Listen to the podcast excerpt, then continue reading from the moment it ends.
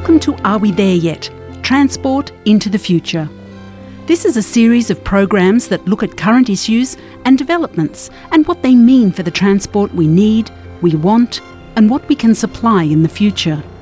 These programs are written and presented by David Brown.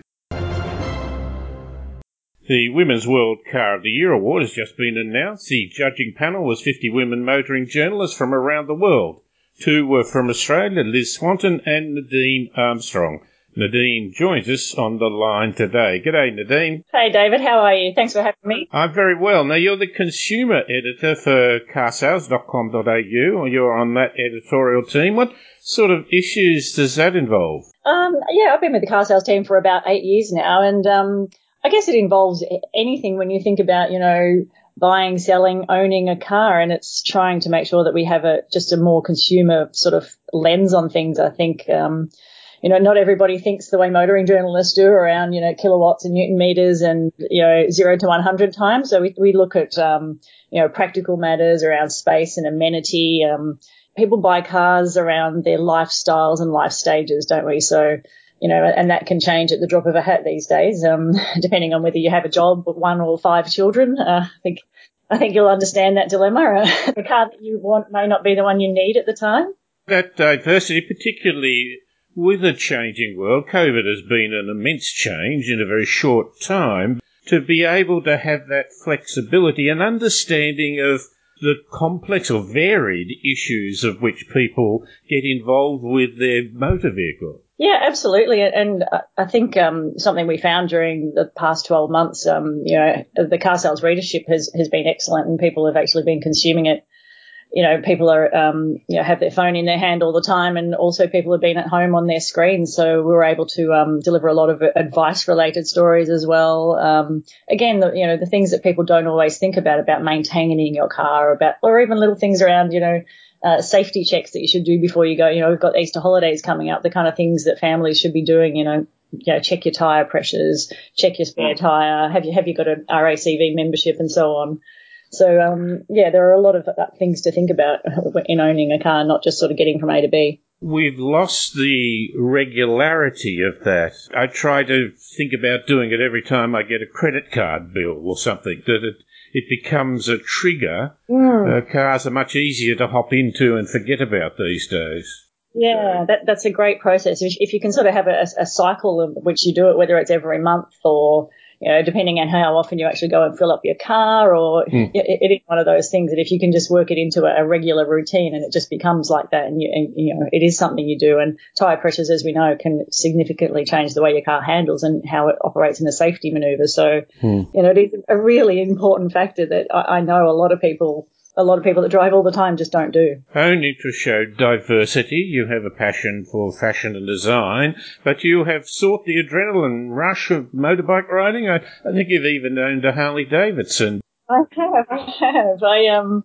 I was lucky enough to. Uh, we had a holiday house in the bush when I was growing up, so we had know, dirt bikes from a young age, and we had a little old dune buggy and so yeah, there's always been the, the two wheels have always been quite a passion of mine. I think they took backseat when I sort of got a bit older and felt a little less invincible, I think. Um, and then kids also, you know, a bit of a handbrake on some of those kind of activities. So I don't even own a motorbike at the moment, but, um, hmm. yeah, you know what I would love? I would love one of those really beautiful cafe racers, like a, you know, Honda Brat type thing that's that's a bit of a dream one day. But again, again, the children seem to be sucking all of my uh, my funds elsewhere at the moment. Did your Harley experience give you street cred in becoming a motoring journalist? Um, oh, that that was way before I was uh, in the in the motoring journalism world. So that was when I was um, m- much younger. So, uh, but I'm sure I could pull it out if I needed to impress someone. Hey.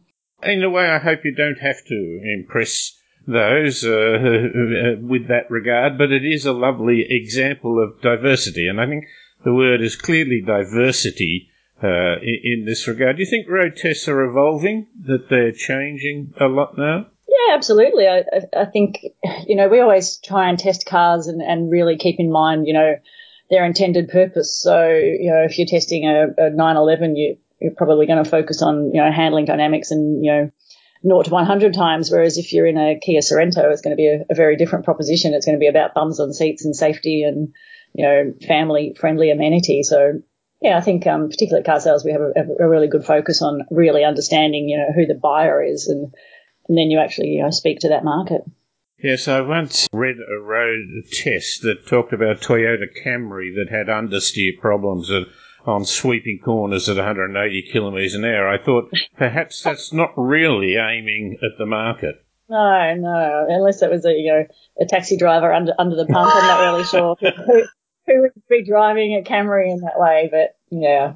I hadn't thought of the taxi driver. Now, in one way, the Women's World Car of the Year Awards, uh, which was a combination of many views. Not, mm. I'm not just saying that they were your absolute choices, but they did tend to choose cars which you would expect from more traditional testosterone fuel male journalists. Is it hard to show diversity in these awards? No, I don't think so. I think it's it's funny when you think about a Women's World Car of the Year. It's you know we're 50 judges and from 38 countries, and you know, at the end of the day, we're all looking at very similar things. So we look at similar judging criteria as any car award would, whether it's price and practicality, whether it's, you know, safety and technology, comfort and driving dynamics. So I think, you know, all of the good cars are really always going to rise to the top no matter who is judging them, I think. There are developing trends. So there was no sort of hybrid there. There's a, a whole range of vehicles that are becoming interesting as well. There was certainly an electric vehicle, but that was in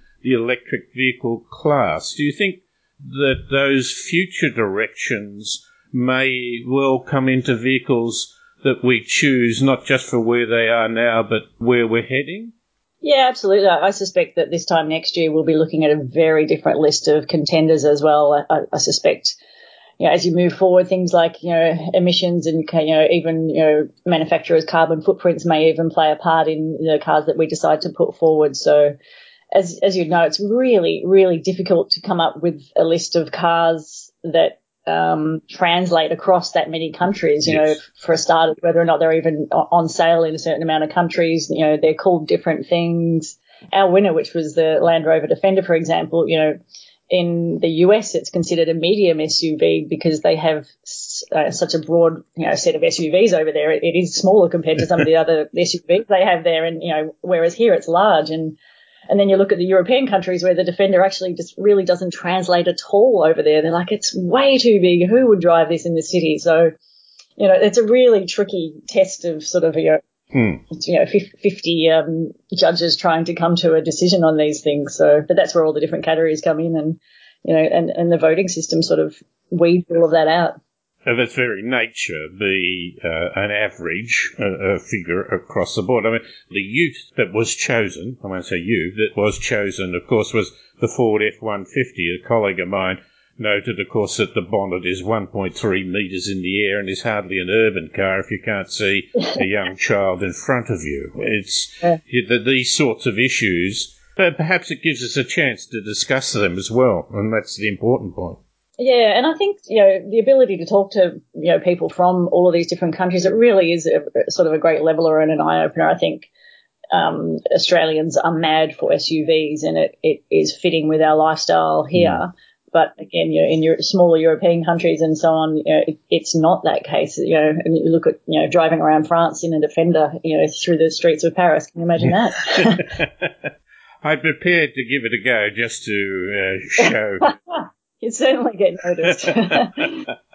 the notion of uh, women involved in cars, I much prefer the word diversity, which would be crazy not to include half the population. And I think that's the real point about it. Uh, many years ago, Carla Zampatti, the fashion person, put her uh, stamp on a little Ford Laser, and it included things like carpet that could cope with stiletto heels. Yes. I think they have to be a little careful there, but it does raise a broader point about the whole idea of what footwear you're wearing.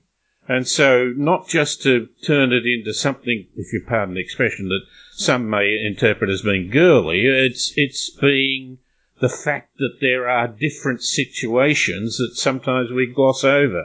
Yeah, I think so. I think, I think the, um, you know, we have evolved a lot from, from the Carla Zampatti, um, version of a car, but yeah, yes, there are different things that women would focus on in a car, and I think some of those more practical. I, I guess you know, and it's not only women. I, I think you look at the the role that we play in our family. So if whether it's the dad or the mum who's sort of staying home and doing the the school run mm. or the you know soccer carpooling, you know, we all focus on the different things that we need. So I actually think it's becoming less and less about gender, even though you know sort of intuitively we do look at different things, you know, whether it's a, a different eye for detail. Yeah, I still absolutely believe, yes, we, we do think a little bit differently in that regard. Yeah, I, as again, I, I think the word is diversity more than anything. Uh, and I'm not trying to undermine in any way the number that are, of uh, women that are involved. An example was a mate of mine looked at some carpet and hated it because it had a fleck in it and he was told by another person who happened to be a woman that, well, actually, it doesn't show the dirt as much. Yeah. I interviewed the bloke who invented Kambrook kettles and things and asked him what sort of car he would design, and he said I'd make it easy to clean. Yeah. Yeah. It's not as if we're just trying to zero in on something, we're merely trying to broaden the base on which we make a decision.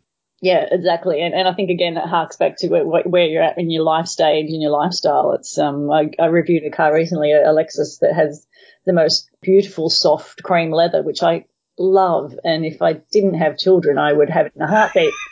But even sitting in the front seat writing notes, I was scared that I was going to draw on the, the leather. It's just one of those things. It's like very beautiful, you know, in isolation. But when you sort of take it out of that and put it into the real world setting, hmm. it's, it's hard for some people to justify. So, was it hard to break into 15 years ago into the the market? And have you seen a change in motoring journalism over that time? I, th- I think I have. I, I started in print with uh, the Age in, in Melbourne with the drive team there, and um, first of all, it was print and it was a very different world. It wasn't, everything wasn't online and, you know, it was, you wait for, I think it was Tuesdays and Thursdays our drive section came out. So you'd kind of wait to, to read the news and it was a very different way of breaking news then. It sort of, and a, a, different way of writing stories. So absolutely, I think it's changed a lot. I think the way we consume obviously is online and, and also the world of video these days. So I, I think most stories, most cars that I would review these days is always accompanied by a, a video. So in some instances, people are video first, and if they're interested, then they'll read the words. So in in that regard, it has changed significantly. The and the world of social media as well. I think we see a lot of people being influenced by what they're seeing, you know, on their Snapchat, Instagram, TikTok, and every other platform you can think of. You personally uh, have to battle the difference between making an outrageous comment that will get you clicks versus about trying to get people to be if I may say, more rational in their approach.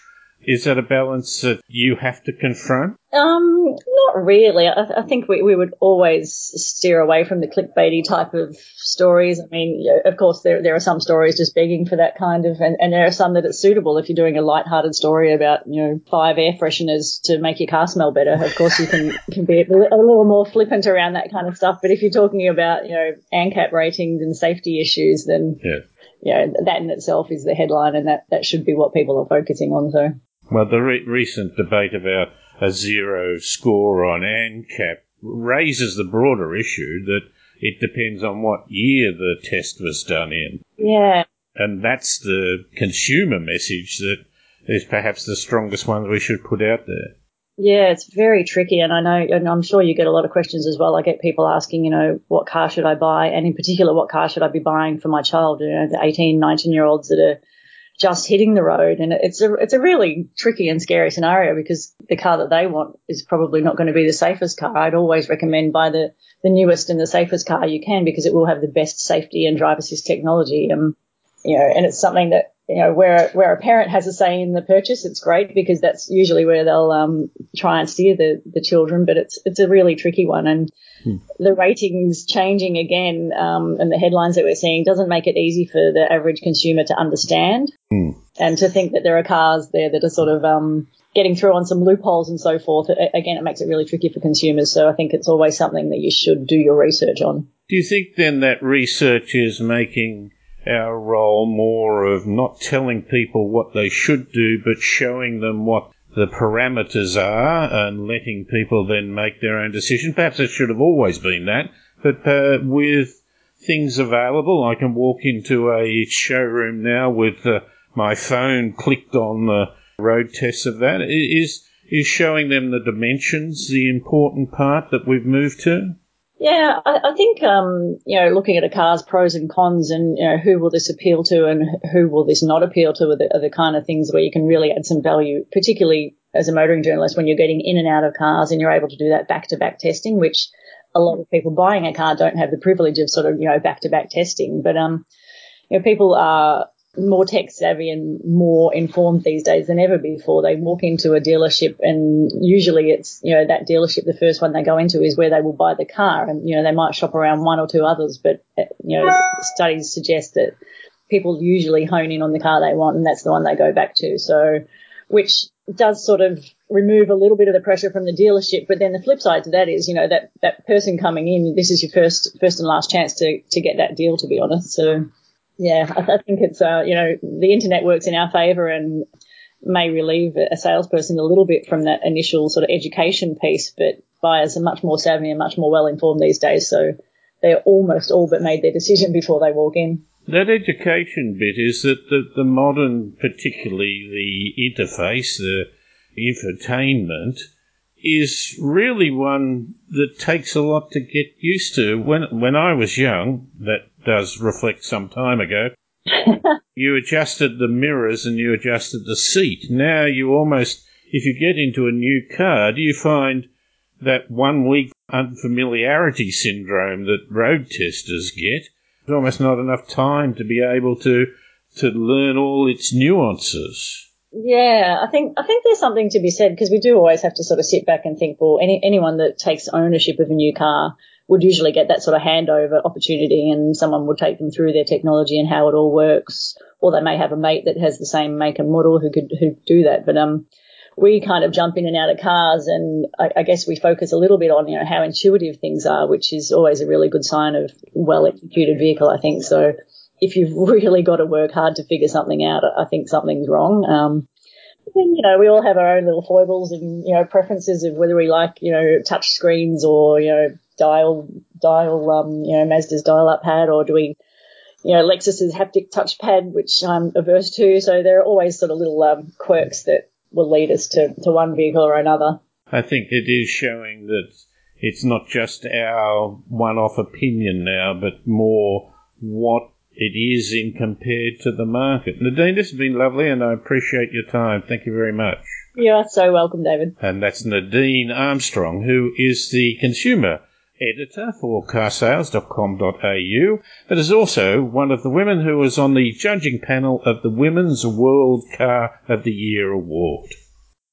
Are we there yet? Transport into the Future is produced by Driven Media. You can send comments or suggestions to feedback at drivenmedia.com.au.